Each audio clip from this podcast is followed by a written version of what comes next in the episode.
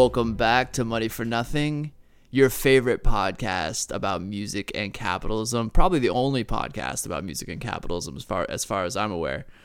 Today we pick up from where we left off two episodes ago in our discussion on King Records and continue into the 1950s with a focus on the overlooked histories of R&B here in the United States, which is not only very much a part of black American history and sometimes overlooked, but also I think Sam and I both believe that it reveals a, a certain pathway to understanding parts, at least, of where we got to where we are now when thinking of, say, the Black Lives Matter movement and the coast to coast protests that have been going on this year, and just the widespread discussions about race in this country. So to do this for this episode, Sam interviewed Brian Ward to delve into the histories of R&B in the 50s. Ward is an author and professor of American Studies, and Sam will be discussing his book Just My Soul Responding, which dives into the often neglected relationship between R&B, black consciousness, and race relations here in the United States, and also how the recording and broadcasting industry during the 1950s really became something of an arena for the battle of civil rights and, of course, black economic empowerment in a capitalist society. So here's Sam's interview with Brian Ward, followed by, as usual, a brief discussion by Sam and I. Enjoy. Life could be a dream if I could take you up in paradise up above. If you would tell me I'm the only one that you love, life could be a dream. Sweetheart, hello, hello again. Shaboom and open we'll meet again. Boom, ding dong, ding dong, lang, lang, lang. Oh, oh, oh, a a dip, oh, and we've been thinking about kind of the emergence of R&B as this kind of really fascinating paradigmatic moment when a lot of these a lot of these tensions, a lot of these um, processes kind of kind of emerge and really sh- totally reshape American culture. So you start your account with the song "Sh-Boom." So why is that? Why is that song important, and kind of how does it represent um, the beginning of the changes of this era? I think you know most people when they're starting books, it's a mixture of uh, sort of uh, shrewd analytical decision making and absolute serendipity. And uh, the fact that Sh-Boom, which is recorded by the Chords, is essentially a rhythm and blues record that breaks through into the traditionally white pop charts in the spring of 1954 seemed like a convenient hook to hang a story about uh, race relations, given that the same spring is the uh, Brown decision uh, Brown versus Topeka Board of Education decision, which declares uh, segregated schooling um, unconstitutional. Um, so, you know, you had that synchronicity there. But actually, I think that there's more to the story of Sh-Boom, perhaps, than, uh, than, than, simple timeliness, uh, if you like. It gets covered by the crew cuts, um, so becomes part of that phenomenon where kind of sanitized white or whiter versions of rhythm and blues songs are put out um, to try to secure a, a broader market than rawer rhythm and blues might actually have, uh, have um, found. And after Sh-Boom, there's re- really never a point where African American music is not being um, making some incursion into the traditionally lily white uh, popular music charts and in increasing numbers after Sh-Boom. It's not the first. There are others like Gee by the Crows, does it in 53. You could say lots of Louis Jordan stuff and Nat King Cole stuff does it before that. But after the spring of 1954, there's never a moment where the white pop charts are as white as they had been previously. I think, you know, it was a, a very convenient, but I think uh, quite instructive uh, crossover here. So, so who, who are producing these records? Because they're not just a new set of artists, but it's also not exclusively, as you point out, but um, primarily dominated by a new set of labels as well. Yeah, there's a you know that sort of upsurge of independent labels in the tail end of uh, the 1940s that continues into the 50s. Um, are producing rhythm and blues music alongside a hell of a lot of other music. Um, you know, they got their eye, eye on the uh, the financial bottom line. They're frankly not precious or purists at all. They'll make records for any given constituency that they think they can sell to. So you know some of these labels are also producing polka records, and they're trying to target the Lithuanian market because the majors aren't that interested in those markets anymore. But you've got that kind of big seven of of um, independent labels like Chess and uh, King Federal, um, Aladdin, perhaps Modern, Savoy, Specialty. They are making these recordings overwhelmingly for an African American market. It comes as something of a surprise to them that there is this small but growing constituency of um, young whites in particular who are also interested in this music and they begin to catch a glimpse of that market. So before there's even really crossover as a as a as a substantive large scale possibility, there is also this ability of these labels to make a, a, a decent living, survive by recording music from these black mark, you know, from the black community and for the black community.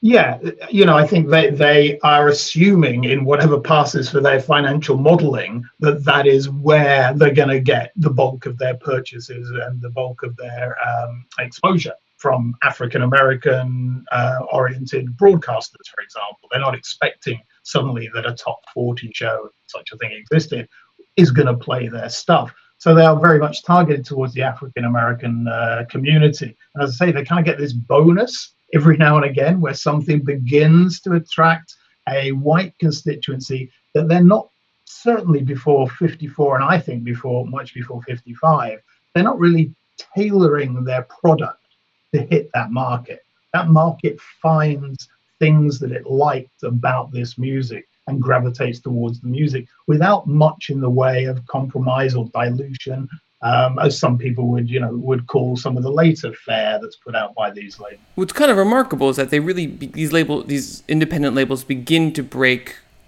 the relative stranglehold that the majors had had on the American market. Um, so why why aren't the majors in this? I mean, you know, if you think back to the 30s, they're selling blues records. Some of these majors. Why did they get out of this market? Why did they leave the you know the German market or the Polish market or the black market to to, to fend for itself? It's, it's a really good question, and I think sort of some nuance needs to be uh, sort of introduced there. Um, so I've been talking about independent labels, and I've talked about the big seven. I think I probably forgot to mention Atlantic, which may be the biggest of those seven independent labels. Okay, there are about forty thousand other independent labels that we don't have time, and I'm not going to live long enough to mention, who are also kind of trying to make a living, often with very small micro markets in you know Los Angeles or Baltimore or wherever. So they're you know another part of the universe as for the majors, you know, the generalization that they pretty much gave up on the the African American minority market kind of has some truth, but they never gave up entirely on that market. There are still blues and rhythm and blues and jazz records being produced by the majors, and some of the great sort of you know heroes of the rock and roll explosion of the mid '50s cut their teeth. Like someone like Little Richard records for RCA, you know, in the early 1950s. People like LaVern Baker are recording for um, Columbia Records. You know, it's not as if the majors have entirely neglected the minority markets. However, that's not where the bulk of their energies lie. I think another thing that complicates things in the late 40s and early 50s is the arrival of LP records you know, okay, so those LP records are putting out classical music, they're putting out mainstream pop music, they're putting out jazz, um, often sort of swing and then to a, a you know, um, post high swing era jazz. Um, and those uh, albums are being mostly directed to a white middle class uh, audience. They've you know lost sight of where the singles market uh, uh, might be to some extent. So I guess you know, what I'm saying is it's it's slightly messier than the cliche that it's majors ignore all white music, indies again all white music. I think there are you know sort of uh, nuances within those categorizations, um, but a, you know, we all live by these generalizations to some extent. We have to. Um, majors took their eye off the prize, and I think it's um, Rupe of specialty records. It said, you know, basically we picked up the crumbs from the table of the majors because they weren't paying attention to these markets. And I mean, uh, just to add another layer, I mean, in your book, you kind of talk about, um, or maybe another way to put this is that also these markets are changing in ways that the majors are slower to pick up on, right? That you've got massive post-war prosperity in the US and despite the fact that it's a profoundly racially unequal society that also that includes huge swaths of the African American population that are able to, you know, have more ready access to consumer goods. Um, you talk about kind of the, the great migration and the centralization of um, of audiences, right? That it's possible to reach these audiences that were previously far more scattered. Mm-hmm. No, I think that that's really important. And, you know, quite rightly, we always have that caveat that however quickly African American mean income was rising in the post war period, you know, it's still only 55% of white income. So therefore, you know, there's this huge racial disparity. However, late 40s through mid 50s, black median income is increasing more quickly than white median income as a generalization across the country. So, you know, people spot this huge billion dollar market um, that's as big as many small countries in terms of its disposable income, despite all the oppression and marginalization that we need to take into account. And they want a piece of that. And I think that dovetails with the fact that the, the majors are always looking at the, the, the mainstream because that is the biggest market.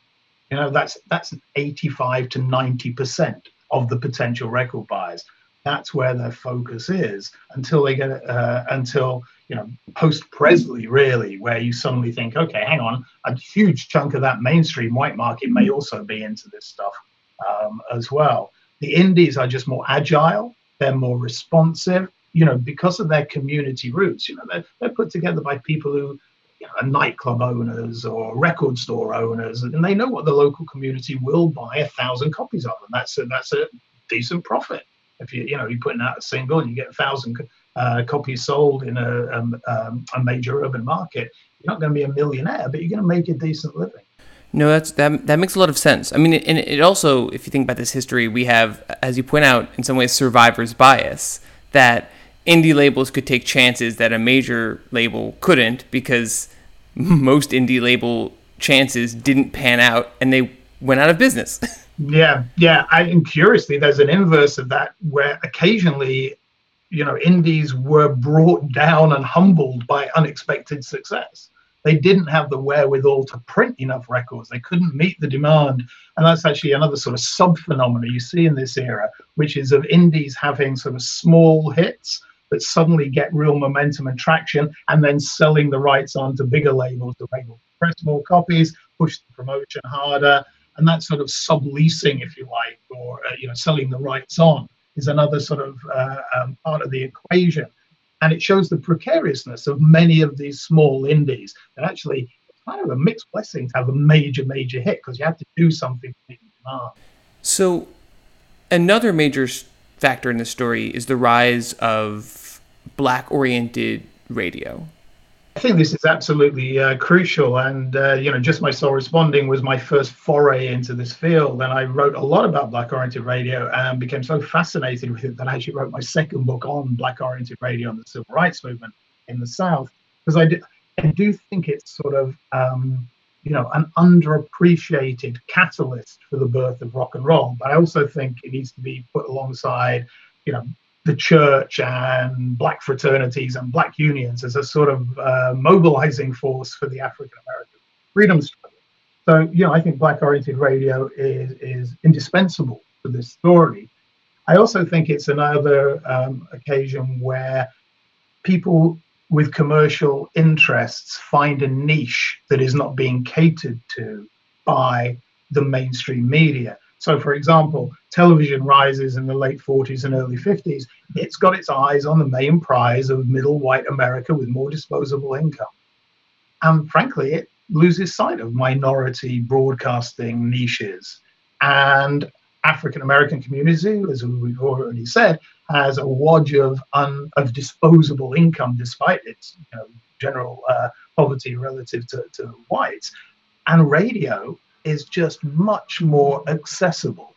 You can put African American DJs on, announcers on, who speak to the community, who come from the community, and they will sell your goods on air. You know, so you've got you know, Reverend Erskine Faush comes on to do his gospel show in Birmingham, Alabama, and he's selling you salvation through the Lord, but he's also selling you park sausages. You know, he, he will sell you stuff alongside this wonderful record and some, you know, community news and, you know, nods in the direction of black history and black uh, uh, creative and cultural achievements, all this stuff which creates a bond for the black community. But what you can't do is stop whites listening to it. So I think, you know, that I always thought that the book that ended up being called very prosaically Radio and the uh, Civil Rights Struggle in the South, I always thought it was going to be called You Can't Segregate the Airwaves. Because I assumed at some point someone was going to say that phrase in an interview or on a piece of paper and I could use it. Because that's the point is, you know, irrespective of the politics of production and the racial dynamics of production, once the signal's up there, if you've got a receiver you can retune from your, you know, Kay Kyser and your, you know, Perry Como's Golden Hour, and you can find African American music. And that's, of course, what a lot of young white kids did. Just leave it to me.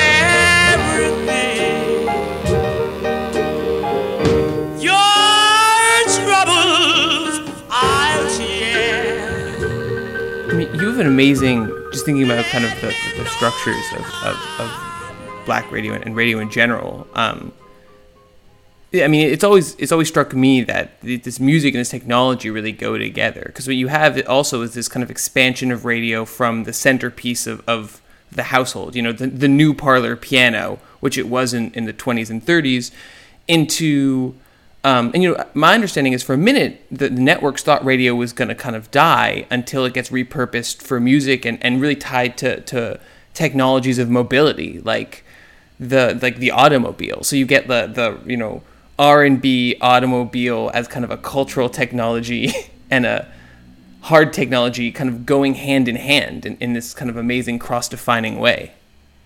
Yeah, I, and I think you know paying attention to the technologies and the relative cost of technologies is kind of really important. So you know, a household will have a TV, it'll have four radios. So you know, like the teenagers can go upstairs with their radio, but in the you know early 50s, late 50s, two TV households were not that common certainly in the African American community, you know, there's much greater um, listenership to radio broadcasts coming from black-oriented radio than there is from t, uh, you know, than there is viewing of TV.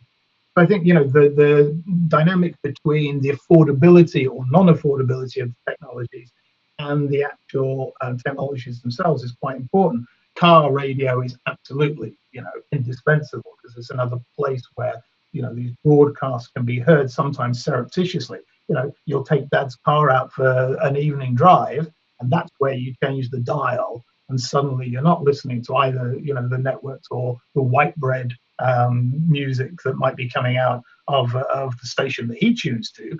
You, know, you're searching around for WDIA in Memphis or one of the Nashville uh, WLAC, one of these big stations that uh, puts out rhythm and blues and gospel uh, music that you wouldn't otherwise necessarily be able to access. I think you know just to continue on this riff, which you, you know you, you started, I think it's right.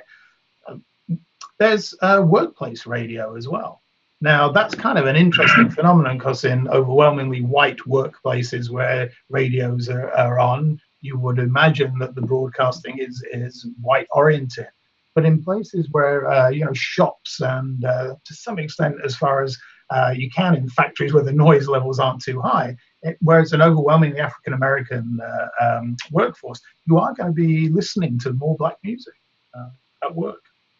I mean, I also I just want to dial, dial in on something that you said. You call it black oriented radio, versus black radio. And that's a very important distinction, it seems to me. So, like 1960, there are probably four black owned radio stations in the whole United States. And by 1970, there, depending on how you cut the, the ownership figures, it's about a dozen or 14 at most.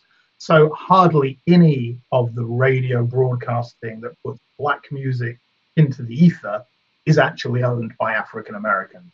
They're overwhelmingly white owned, with overwhelmingly whites in executive positions. Um, the on-air personalities, the people who bring the punters in to hear the uh, the programs, and the music that is played is overwhelmingly, and not exclusively, African American. Um, so you know, it's to draw that distinction. If you say black radio, there might be the inference that it's owned by blacks, run by blacks, you know, that it's an, an African American enterprise.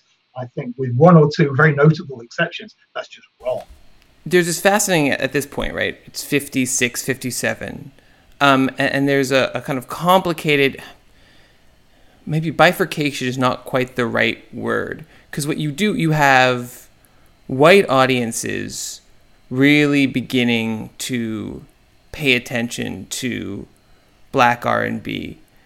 Um, but you also have at the same time, and thinking of harder, are you know uh, Chuck Berry or Bo Diddley, or but pretty quickly, almost immediately, those styles fall out of favor in relationship to kind of this uh, quote unquote smoother black pop sound, which is both, it seems uh, from your book, a result of sometimes are you know labels like Atlantic attempting to reach a wide audience, uh, an audience of uh, adults, uh, uh audience more interested in smoother, um, mellower sounds, but also very much a result of cultural and aesthetic forces within the black community.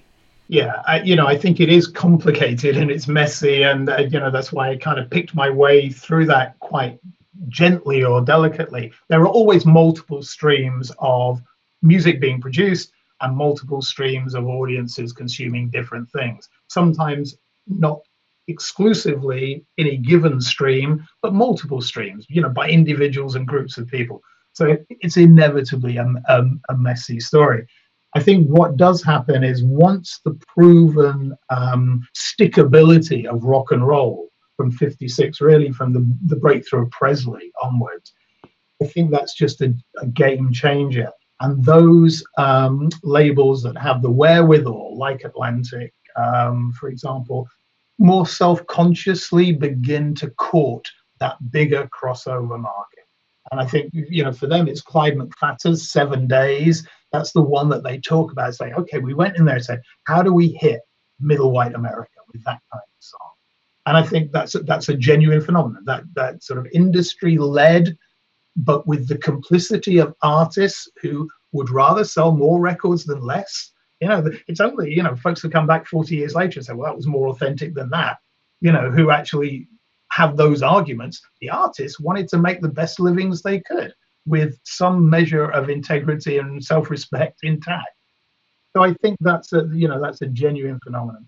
What I don't think we should do is actually underestimate the fact that African American tastes were much more diverse and eclectic than stereotypes might suggest. Even before the glimpse of crossover markets, they enjoyed records by groups like, you know, the Orioles and uh, uh, early Platters recordings, which were pretty smooth. Um, that had strings. This wasn't for a white market. This was because among the many things that African Americans, being a pretty diverse group of people, could do is actually walk and chew gum at the same time. You know, they actually had the capacity to listen to things that weren't what white America thought was classic blues, classic rhythm and blues. They actually had more eclectic taste than we give credit for. During the late 50s, early 60s, I believe, as the civil rights movement, uh, uh, the modern phase of the civil rights movement gathers momentum, there is a sort of more integrationist aesthetic that curries favor with a greater number of African American musicians and um, music buyers and fans than ever before.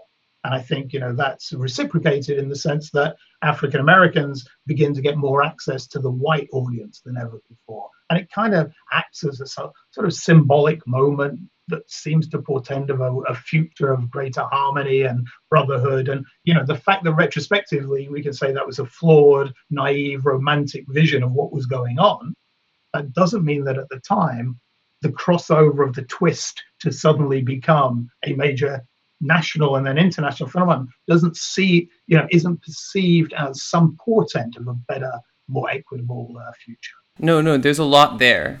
I mean, for me, th- this was one of the real like revelations of, uh, uh, of reading the book, which is that I'd kind of grown up with this very simplistic narrative, right? That there's R and B, uh, it gets changed. You know, Alan Freed changes its name to rock and roll. Maybe in Sun Records there's more country, maybe not. But then there's this process of kind of whitewashing that for a crossover audience that results in this kind of anodyne mainstream pop that sells well but lacks presence or fire until uh, kind of the the reintroduction of, of the, the, the true faith of, of gospel music creates soul and it's not that that isn't true, but it, you're also saying that it's a wild oversimplification of African American tastes in this period. Yeah, I think that there's a you know that the narrative that you just set out so so succinctly is exactly what I grew up with, and it's exactly what I expected to find.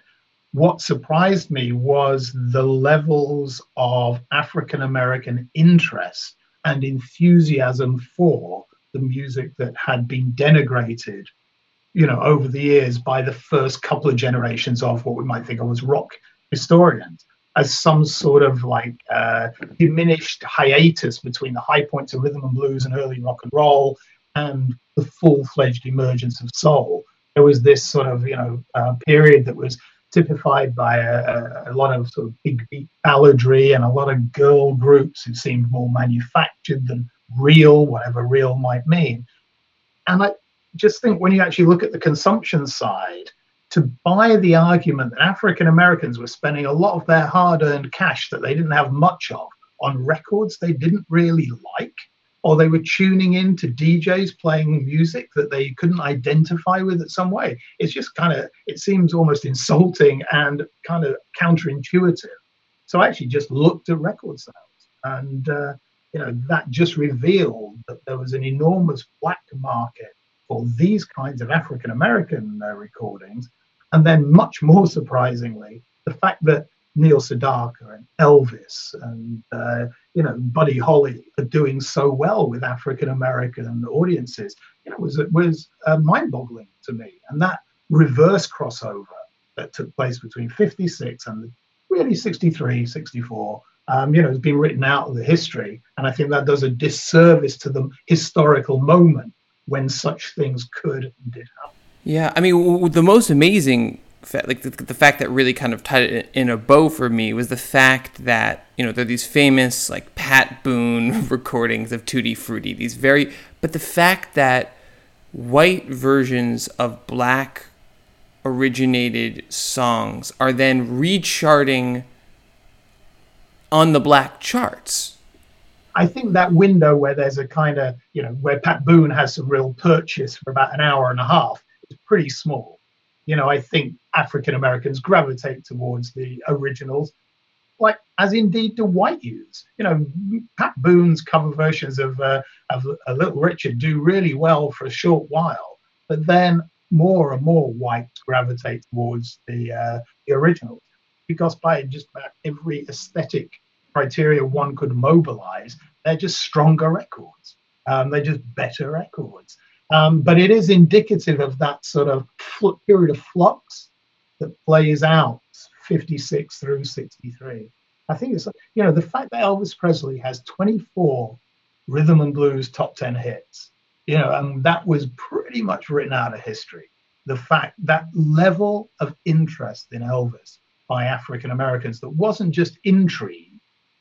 You know, the Beatles intrigued African Americans, but they didn't really buy Beatle records in, in the 60s. It's a huge generalization, but kind of holds true. Presley not only fascinated African Americans, but they bought a hell of a lot of Presley records.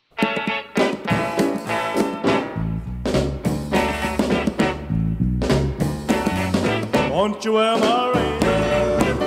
around your neck to tell the world I'm yours by heck? Let them see your love for me and let them see by the ring around your neck. Won't you wear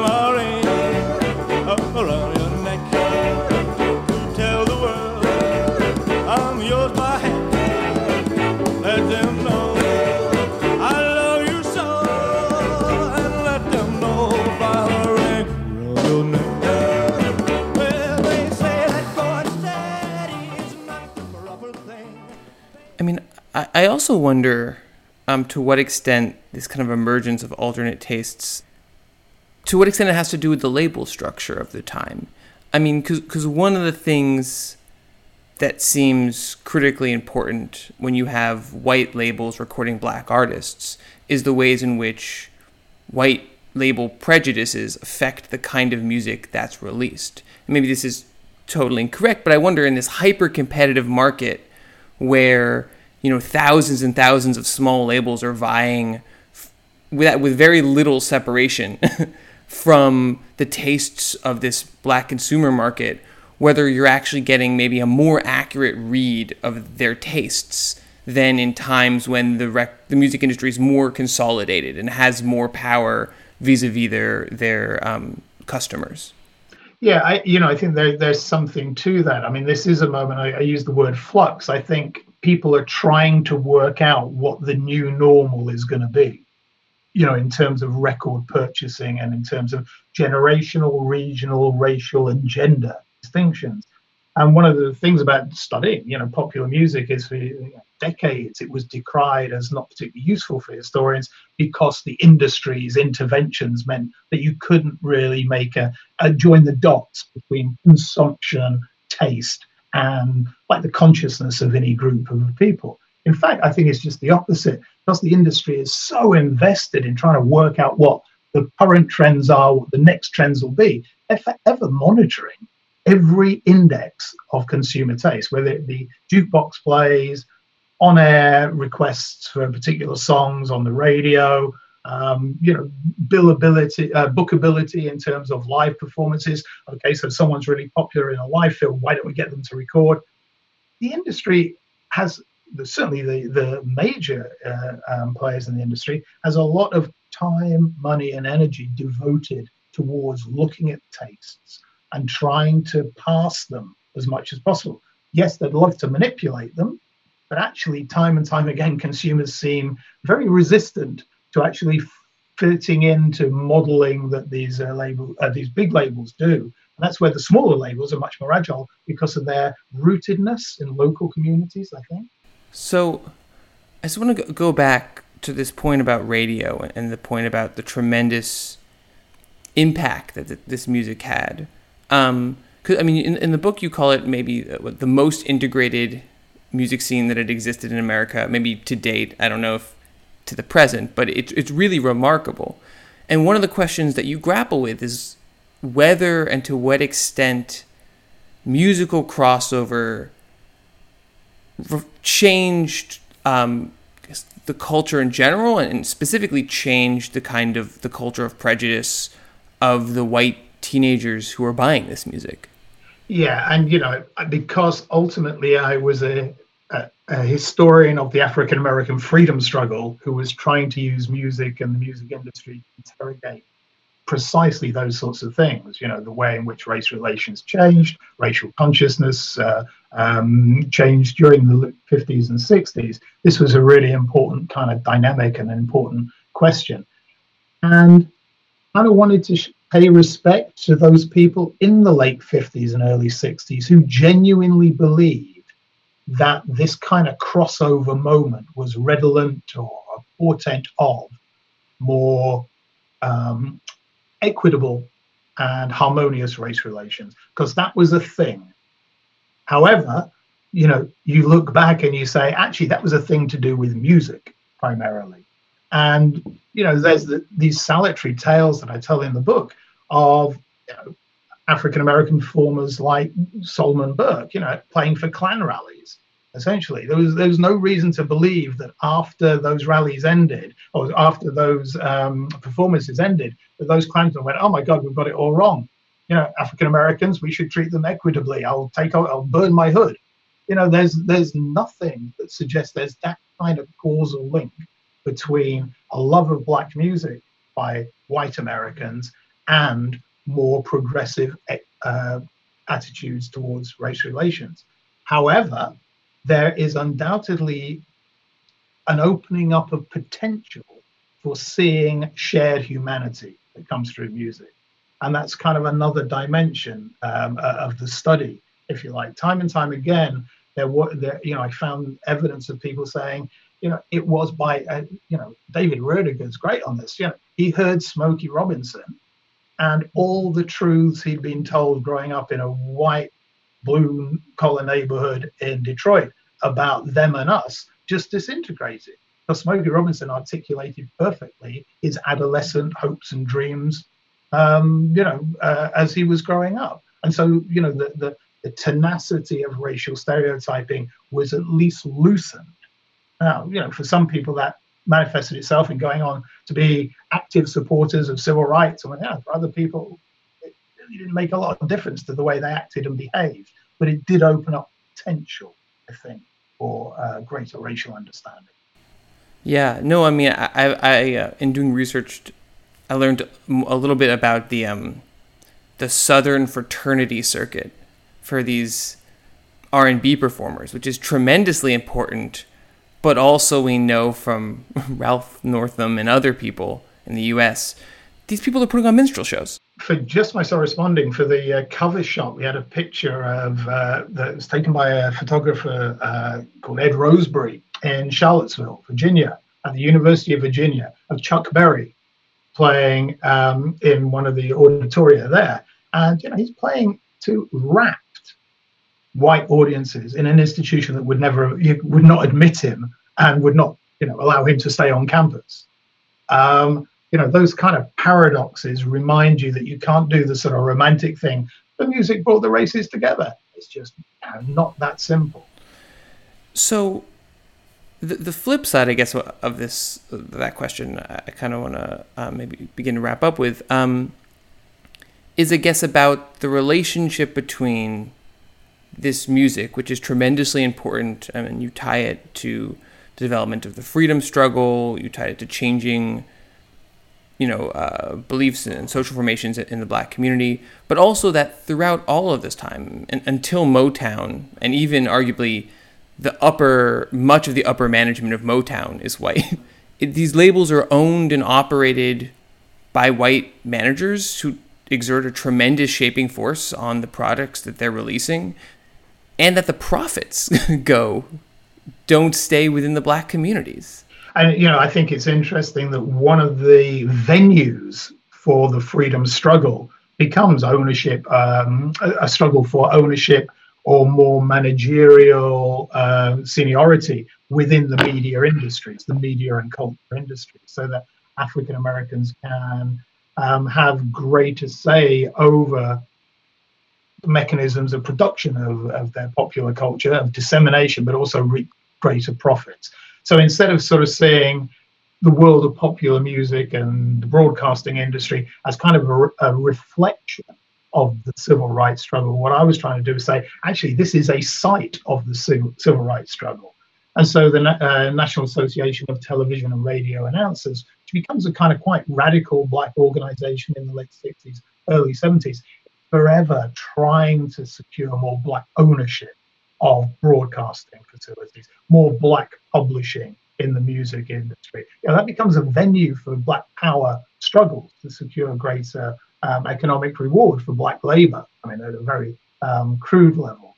Um, what actually tends to happen is that as you get a rise in black uh, um, ownership of record labels, black ownership of radio facilities, um, it turns out that black capitalists behave remarkably like white capitalists when they're in positions of power and authority. And that is, sounds like a very glib generalization. It does hold true as a generalization. Uh, stereotyping might suggest. But still, African Americans look at the bottom line, um, you know, when they're in positions of power, uh, economic power, and authority.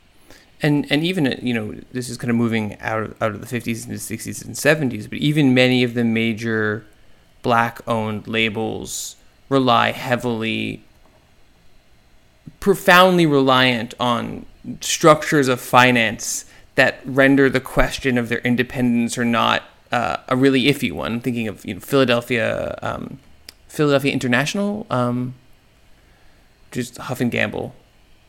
To to um, I guess paraphrase uh, Amiri Baraka, you know, it's a changing same. Because even those independents back in the 40s and 50s, the nature of their independence, given they're using major pressing plants, their you know, major broadcasting networks, you know, it is problematic. And I think that that does um, that is an enduring paradox, if you like. Sometimes independence is much more useful as a marketing tool to claim independence especially to claim you're a you know a black company you know there's real marketing mileage in making those claims even if you're underwritten by a, an international corporation you're basically you know using the uh, means of dissemination that are have been set up by corporate america and you're advertising you know the goods that are produced by corporate america or international corporations you know that net, the, the fragility or the slipperiness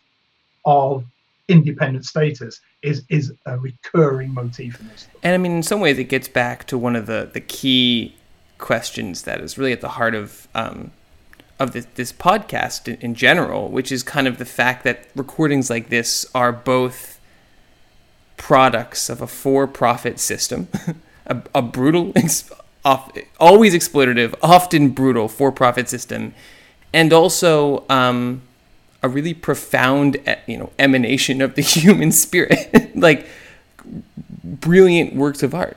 No, absolutely. I mean, I think that's sort of a humbling thing. I think I ended at least two of my books with that, you know, in exactly that place. The miracle is that, that so much that's enduring and life affirming and sustaining and uplifting and emotionally resonant comes out of a system that is actually really often very crass extremely exploitative, um, you know, is, is a miracle of, sort of sorts. That's that's the wonder, you know, of, of the the the artistic artistry that uh, exists within the, the, world of music making, and it defies some of the more craven and crass dimensions of the industry to produce uh, art and culture of enormous value and uh, you know something we should uh, cling to.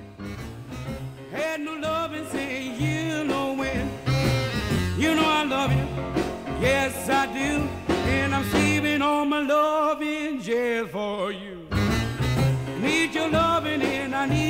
It.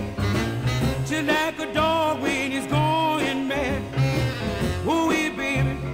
Ooh, baby, won't you give your love to me? Some interesting things oh. about the interview that Brian Ward brought up was this idea of the recording industry kind of being this arena where civil rights were kind of fought in a sense around you know possession of say recordings or um, or royal royalties and like things like that you know i thought it was really really interesting and i, I think I, I don't know you would know more than me but that seems like a pretty original point. Have you read that anywhere else? No, no. I mean, I, I don't know. I, I don't know if I've read anywhere else. I mean, it, it makes sense that this certainly that like this framing of like black empowerment and framing of this like like cultural self legitimation during this period in a lot of different fronts. I think um, is a venue for making certain kind of claims, uh, citizenship claims, moral rights claims. Certainly, like in the United States,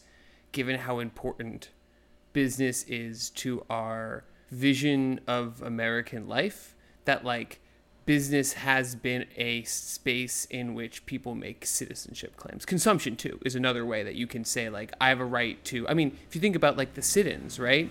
Those are citizenship claims made via consumption. I have a right to sit at this lunch counter and purchase lunch just like anyone else because this is this free marketplace, and what you've done is make it an unfree marketplace.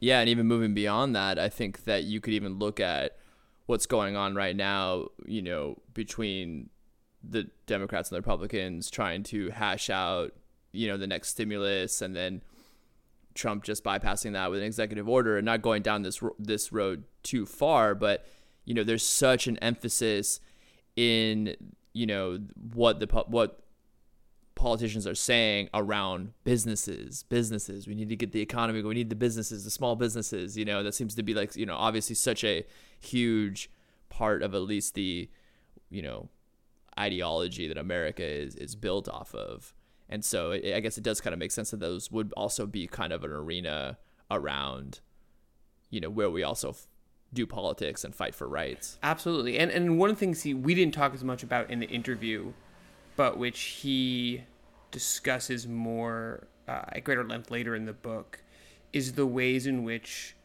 during the late '60s, um, as the Black Power movement uh, really gains cultural force and political force in the United States, that there's really a rise of a set of black-owned record labels.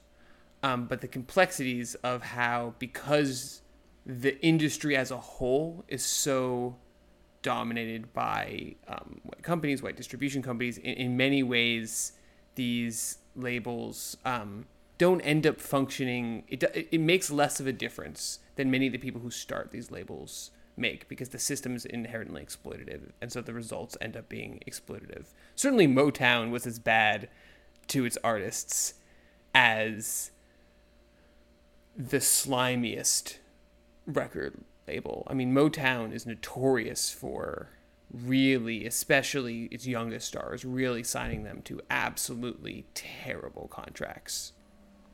Yeah, and I mean before going down that road, because there's definitely things I'd like to comment about that, but he actually does, you know, Ward does actually make the point in the interview about how black owned becomes almost more of a promotional marketing tool than actually representing some sort of real independence and control. Because oftentimes as as he notes there is actually backing from some of the bigger labels like an Atlantic or something in which like is like white owned and like they actually are dictating more of what's actually going on on this like sub label or their distribution. Yeah, and distribution's a big one. Um, right and i think we even see that now you know where you know and that, that once again plays into kind of your original point about just how much the idea of business is built into the fabric of you know the idea of america and it's emphasized and you know you know even look at like small businesses. We're so much about the small business owner but you know not to go on a tangent here but you know talk to anybody who's like worked for a small business owner and oftentimes like you know it's even worse working for a small business than it is like working for like a bigger corporation you know for various different reasons you know but it just it, it plays in because of the fact that you're still built into this system which is like it, what like you mentioned exploitative.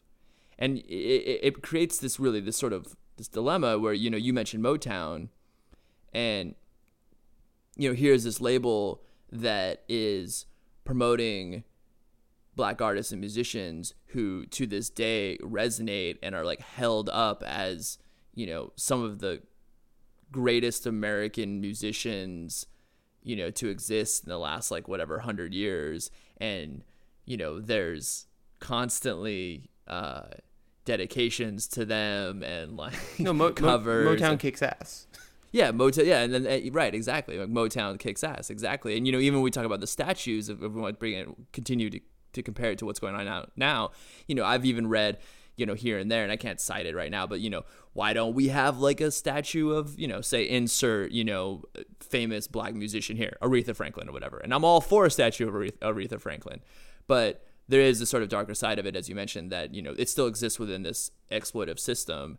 And when you look behind the curtain of Motown, you're still getting this like sort of this very exploitive situation. And you know, I'm glad that you know however much money like Aretha Franklin was able to make and you know establish herself and have a living, and her grandchildren probably like and all that stuff. But nonetheless, like for every Aretha Franklin, there's you know thousands of people's names who we probably don't know who have been exploited by this system And you know, let's be real, Aretha Franklin was exploited as well.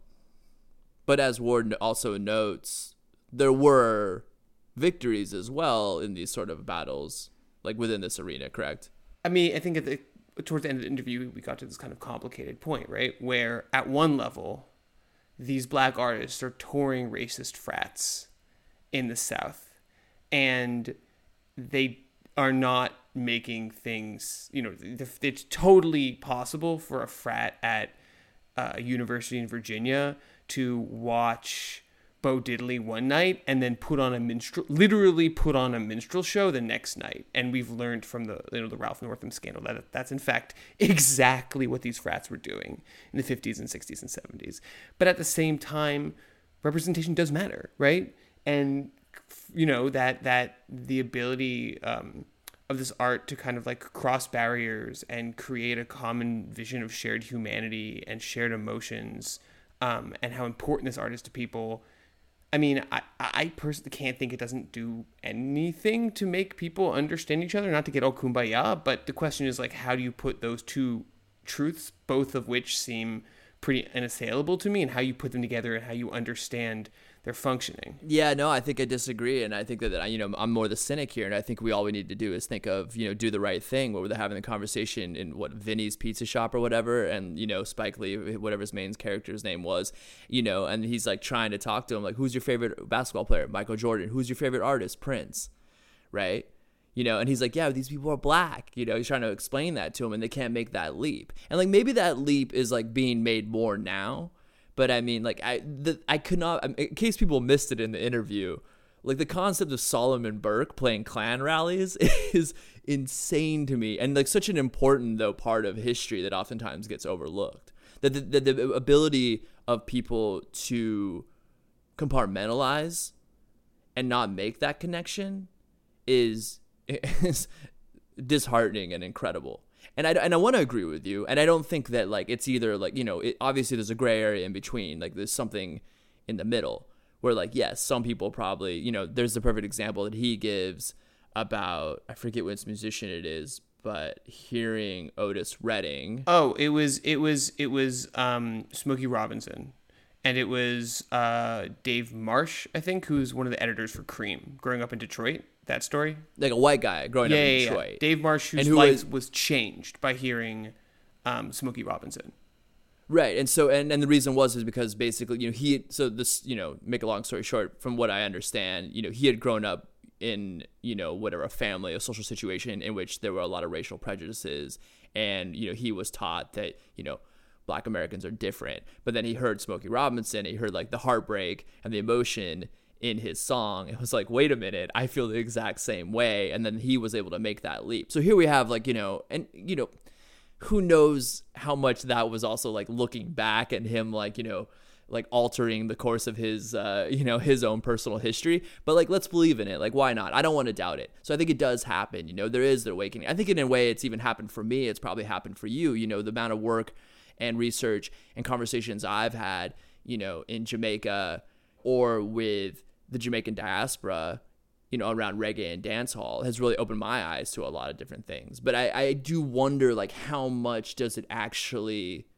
really make a huge difference. And I think that like we have to be have a sobering view when it comes to this. I think that Ward is very quick to point this out that like you know it, the the amount the the real change they can make in a human being is is questionable I mean, so there's another, not to add in too much more complexity to this thing. I mean, th- there's another critical element here, and which is like the long term legacies of in American thought and, and white American thought of the minstrel complex, which is uh, blackface minstrelsy, um, which is uh, you know white people pretending to be black people was the crucial form of entertainment in the 19th, starting in the 19th century America and continuing up until the 30s.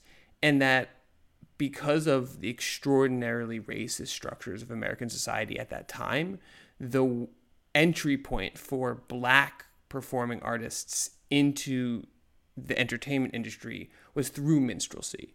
So you got this kind of like horrifying situation where black performers, like groundbreaking black performers, generations of them, starting in like the 1870s, 1880s, um, the only way that they could make a living in entertainment, and they could make a pretty good living at the time, was to literally put on blackface and perform demeaning stereotypes, often demeaning stereotypes.